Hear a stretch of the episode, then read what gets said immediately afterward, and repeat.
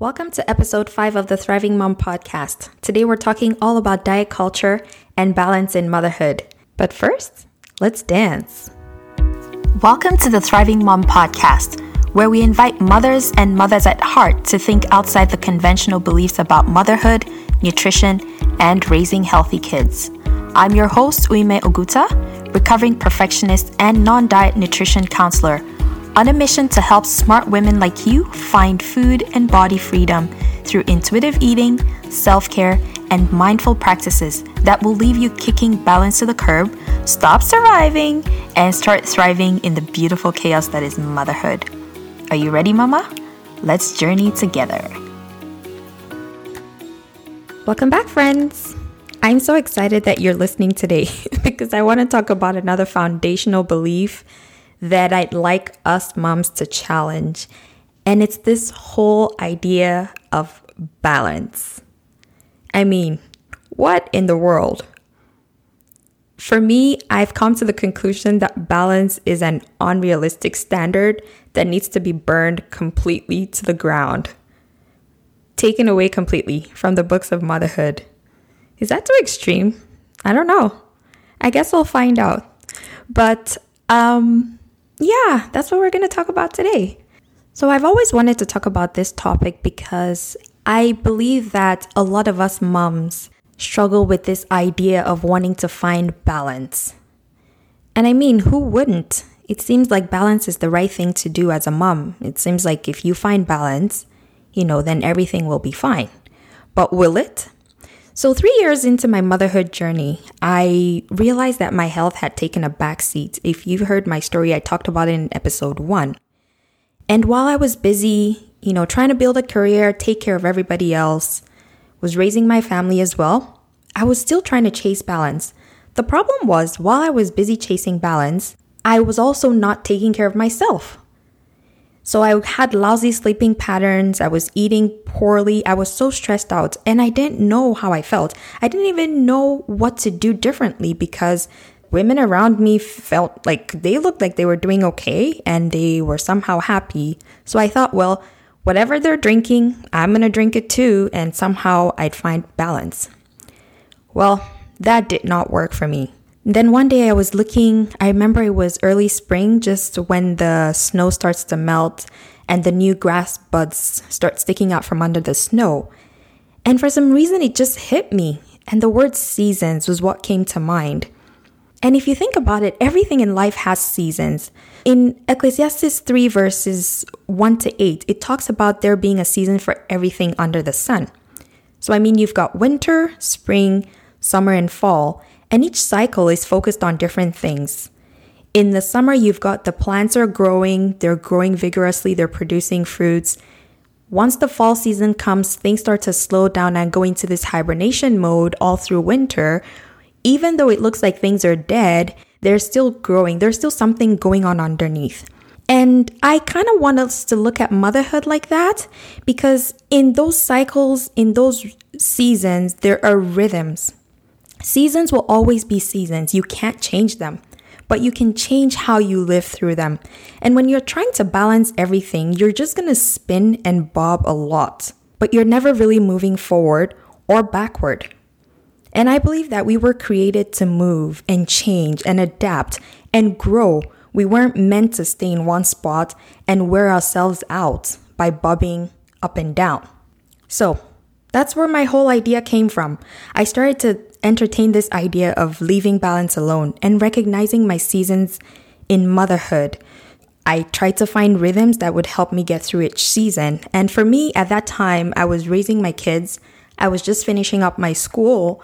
I really started to focus on this idea of what I was doing in that season. You know, I had to unlearn many things, especially the thought that being a career woman and wife and mother means sacrificing my health and wellness on the altar of motherhood. I just stopped. I no longer lived by shoulds and have tos. And most of all, I started feeling like myself again. I didn't yell as much as my kids. And I felt so much happier. It's so funny because over the span of a few years, my first daughter noticed this change and she actually said, You know what, mom, you are happier which is what I wanted. I wanted to be this mom who is happy. Obviously, that doesn't mean that I'm ignoring all the poor things that happen or the tough times that we've had. But overall, there's this general sense of relaxation, there's this general sense of happiness and joy. And that's what I want for you. And you may be thinking, well, that's not me. I've got balance to a T. And that's good for you. But it's not the reality for a lot of us. I believe that we truly want to show up as women and mothers, but sometimes our commitments, the the expectations are just so much and then you know we we sort of put ourselves on the side and we forget about ourselves and we feel guilty and ashamed for even thinking that perhaps we should take a break, that perhaps we can take some time for ourselves. And that's what I want this episode to focus on. How can we go back to doing that? For me, the biggest thing is just knowing that we need to give our bodies the care and attention that come from eating well and managing our health. But we do so based on what we want, not what society expects of us. And this is really important because we live in a culture of dieting. We live in a culture that tells us how our bodies should look like and how we should be eating, how we should be feeding our kids. So, I talk a little bit about diet culture in episodes three and four. If you haven't listened to those, you can listen to them and then come back to this one. But for the purpose of this episode, I just want to define diet culture as defined by Christy Harrison. And she defines diet culture as a widely held and accepted system of beliefs that worships thinness, promotes weight loss, demonizes certain ways of eating, and oppresses people who don't fit its definition of health. That's my own summary of her definition of diet culture. So you may be wondering so, what does this all have to do with motherhood? Well, I actually believe that chasing balance in motherhood is similar to thinness being proclaimed as the ideal standard of health in diet culture. And I'm just going to give you a few examples. So, first of all, diet culture and balance in motherhood, they reinforce this idea that you're not good enough. Think about it. Diet culture keeps us in pursuit of manipulating our bodies to fit in this ideal size. And through the process, your confidence in yourself is stripped away. You slowly become a victim of your own life because you believe, I'm not good enough. And then when you think about motherhood, there's a system of beliefs that our worth as moms is defined by, you know, kids who eat all their food, especially veggies, Perhaps the kids don't like sugar or they don't eat sweets. There's also this expectation of having an immaculate home where everything is always organized, maybe color coded, and everyone's always in line. You know, I'm not against that. I think those are perfectly good things. But the problem is, if you are trying and striving so hard to do this when you know that it's something that's not attainable by you, where does that put you? So you've got a lot of moms who are being traumatized because they're doing all these things and shitting all over the place because they want to fit into this ideal structure of what motherhood is supposed to look like. But it's not working. It's not working. And then we're, we're suffering, we're crying at night, we're going to bed unhappy, but then we still smile and act like everything is okay. And then we turn to food or alcohol or shopping or binging on Netflix just so we could numb our feelings and get on with our day. Diet culture and balance in motherhood reinforce the idea that you're not good enough. So maybe it's time to let go of balance. Number two, diet culture and balance in motherhood take away your autonomy. I'm a big proponent of owning who you are as a person. Personal autonomy is this ability to make an informed, uncoerced decision about things that matter to you. So, for one, diet culture tries to dictate what's acceptable in every area of your life. So, with regards to how you eat or exercise, and it doesn't take into account your genetics, your culture, your financial ability, or even your mental, emotional, or spiritual well being. It assumes that we're all the same person, we all come from the same place, we have the same attributes and traits, which is far from reality. So then we get so preoccupied with doing the right thing and end up in a cycle of guilt and shame when it comes to eating or the way we move. And just like many of us get distracted from making food choices that we truly enjoy because we're so preoccupied by fitting into these food um, rules and restrictions and guidelines by diet culture, chasing balance also keeps us occupied with what others are thinking about us and what the society expects of us. But the problem is when you look to everyone else but yourself to tell you how to raise your kids, how to feed them, how you should eat, or how you should look, you're handing over your freedom and ability to self direct to a system that has no idea about your unique circumstance or need. And I find this comes up a lot with my clients who, when we start working together and I talk about responsive meal planning, people start freaking out because they've been negatively impacted by this whole idea of meal planning. So, looking at Pinterest or social media or reading books or watching TV programs where meal planning is all about bringing out this calendar and having these clippings from magazines and having a fancy Pinterest board. And they're like, nope, I don't want to go there. I don't have the time for meal planning. But then once we start working through it, and they realize that this method is completely different from what they thought about meal planning. It's always very interesting. And I remember this particular client who started working with me, and her first thing was, I don't do meal planning. I just cook once a week, and that's all I do. And I'm okay with that. I, I told her that was fine. But then within a couple weeks after we started working together, we hadn't even touched so much on the meal planning. It was just getting her to eat. And she came and she just could, I couldn't get her to stop talking about all the meals she had made and everything that she had done over the weekend. I was really, I think that's probably one of my most um, memorable moments with a client. I was so happy and so excited for her. And that came because she gave herself the freedom to just go back and decide what was right for her and how she wanted to do meal planning as a person. So, again, diet culture and balance in motherhood, they take away your autonomy. We need to take it back. You can't let motherhood or the society's standards about what motherhood should be direct how you raise your kids, whether you work out or not, or who you engage with. You have to figure out what's the right thing for you and your family. And that comes from taking back that power and trusting in yourself that you have what it takes to be the best mother that your children need. Number three, diet culture and balance in motherhood disconnects you from your body and purpose. Let's just get down to it. Diet culture reinforces the idea that your body must be controlled. And we see this in our exercises, we see this showing up in the meal plans, in the shakes, in the detoxes, because it's telling us, oh, your body needs fixing. But your body was created fine just the way it is. Your body knows what to do with the foods that you eat. But then, when we're so busy trying to control how our bodies work, we silence our own innate ability to eat based on our body's natural cues. Eventually, you lose your ability to connect with sig- signals like hunger and fullness, and then you depend on, you know, a clock or an app to tell you when to eat.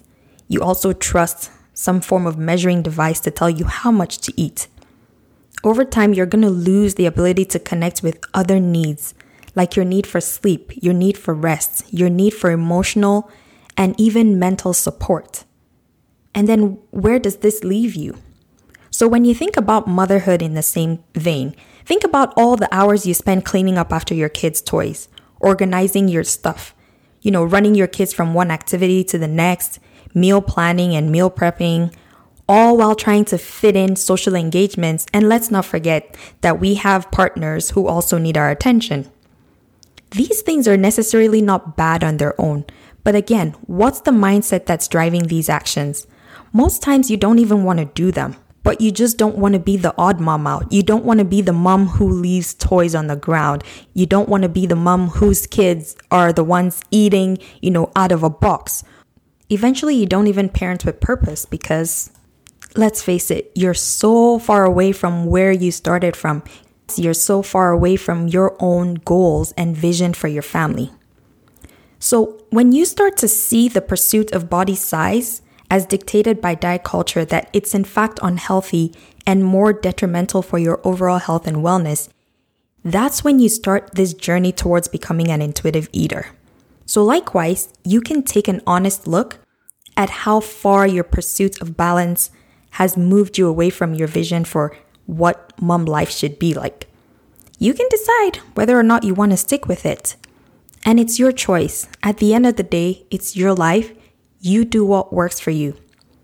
But if you've decided that you're done chasing balance, here's how you can do it differently. Here's how you can parent and mother with purpose. And finally, kick balance to the curb where it belongs. Ready? Let's dive in. So, number one, recognize that motherhood has seasons and be okay with it. I think that's the struggle that we all have as moms. It's this whole idea of waiting, letting our seasons play out, and doing the best that we can with the seasons that we are in. So, for instance, there'll be a time when you have very little ones that need your attention constantly, and you'll feel like your body doesn't belong to you. Perhaps what you need to be focusing on in that season is just eating enough food and resting as much as you can so that you can have the energy to carry on with your day. There are days when all you can do is just brush your teeth and eat and go back to bed, and that's okay. You shouldn't have to worry about dressing up or snapping back into this body when your body doesn't even feel like it belongs to you. You can barely find a bra that fits or a shirt that fits. There's a whole lot of stuff going on, and that's not the time to be focusing on snapping back or trying to meet these expectations of going back to working out or eating in a certain way so that your body can start shrinking. Meanwhile, there's a baby depending on you for food, and your body actually needs you to eat a lot more than you think you need because that baby is just nursing constantly. There'll also come a season when you'll be in partnership with your kids. So then that's when you're helping them navigate social situations. You're no longer really directing them on what to do. It's more like, okay, what do you think? And then we work in this kind of relationship where things are all about negotiating. Of course, at this stage, you know you can't just hold their hands for everything. It's more about modeling what healthy looks like to them and helping them to live out their own lives so that they can grow up and have healthy boundaries and have a healthy relationship with food and their bodies. Number two of what you can do differently prioritize what matters to you. So, a lot of you will hear priority, and all of a sudden, you're gonna start freaking out. But I really want you to hear me out because if you don't make yourself a priority, everything else and everyone else will make themselves a priority on your list. So rather than looking outside, think about the things that you need to help you function well. It could be more sleep just so your brain can rest. It could be more help around the house or just a few hours in a day by yourself. Depending on your season, you may want to start with one thing. And that once you have that one thing, talk to your family about why that need is important to you. And maybe you can brainstorm together on ways that they can support you. So for me, sleep is a priority. I'm up most days quite early, and that means usually in the day I might need 15 to 20 minute naps just so I can rest my brain and recharge for the day. I never realized actually that my kids knew this until my daughter had come home with one of those class activities where they talk about what do your parents like to do and my daughter had put in there that her mom's favorite thing to do was nap. And it just made me laugh. But it was funny because I I know that she recognizes that having a nap is a priority for me. So mommy's nap time is sacred time. When they were babies, I would put them maybe in their car seats so I could rock them and then I would just lie down and just rest my head for half an hour. Now they know better. They're older, they can take care of themselves. They just go on and do some activity, or if it's over the weekend, they get to watch TV while I do my 15 20 minute nap. And once I'm done that, I wake up, we move on with our day, and everything's good. So decide what works for you. You can start with one thing, see how that works, and then build up on that. And then finally, one more thing you can do to kick balance to the curb is just remaining flexible enough to change. You and I know that life is unpredictable, but even life as a mom is like there's another layer of things that would come up and just surprise you. Just when you think you had it all figured out, something will come up and surprise you. And it's very important for us to learn to go with the ebbs and flows of life because that's how we will be able to navigate motherhood easier. So think about a palm tree in a stormy place. Look at Florida. They get a lot of storms, but you've got lots of palm trees growing there. And palm trees are able to flourish even in a place like Florida where you get a lot of storms because their tree trunks are very bendable. When it's windy, they're not trying to stay in one spot, they're not pushing back against the wind, they're just going with the wind. And then once the storm is over, the tree continues. This is the idea I kind of want us to think about. How can we remain flexible? Sometimes it might mean putting your agenda on the side, it might mean you need to compromise for the greater good. But this shouldn't be the norm. It should be one of those things that once in a while this is what we're to do. When you understand those seasons and those rhythms that come into your life, then it's easy for you to remain flexible enough to know that whatever you're going through right now, it's not permanent, it's to change. And for that reason, we can find a way to figure things out. So, anyway, thanks for coming to my TED Talk today. but seriously, I just want us to remember that motherhood journey is very unique. It's as unique as your fingerprints. Your motherhood journey might not be the same as anybody else's, and that's okay. And that's totally fine. You can be present in your life right now. You don't need to find balance because balance is never going to come. But once you figure out a rhythm that works for you, you can stay with that. You can be adaptable. You can change. And that's how you thrive. I hope you found this episode helpful because this is truly what is in my heart for mothers. It's time for us to start thriving. It's time for us to wake up and stop being victims of motherhood. And it starts with kicking balance to the curb. Thank you so much for listening today. I hope that you found this podcast episode helpful. Please share it with other moms and let's create this community and this movement of moms who are thriving and also just being present in their lives today, right now, not when they find balance. I'd love to keep this conversation going, so please let's chat over on Instagram. I'm at Olive and Bliss Wellness on Instagram and Facebook. You can also email me at hello at oliveandbliss.ca and we can keep this chat going. What are your takeaways? What are some aha moments that you found through this episode? And just share your story with me. I really look forward to hearing from you. And as always, remember to keep thriving. Bye for now.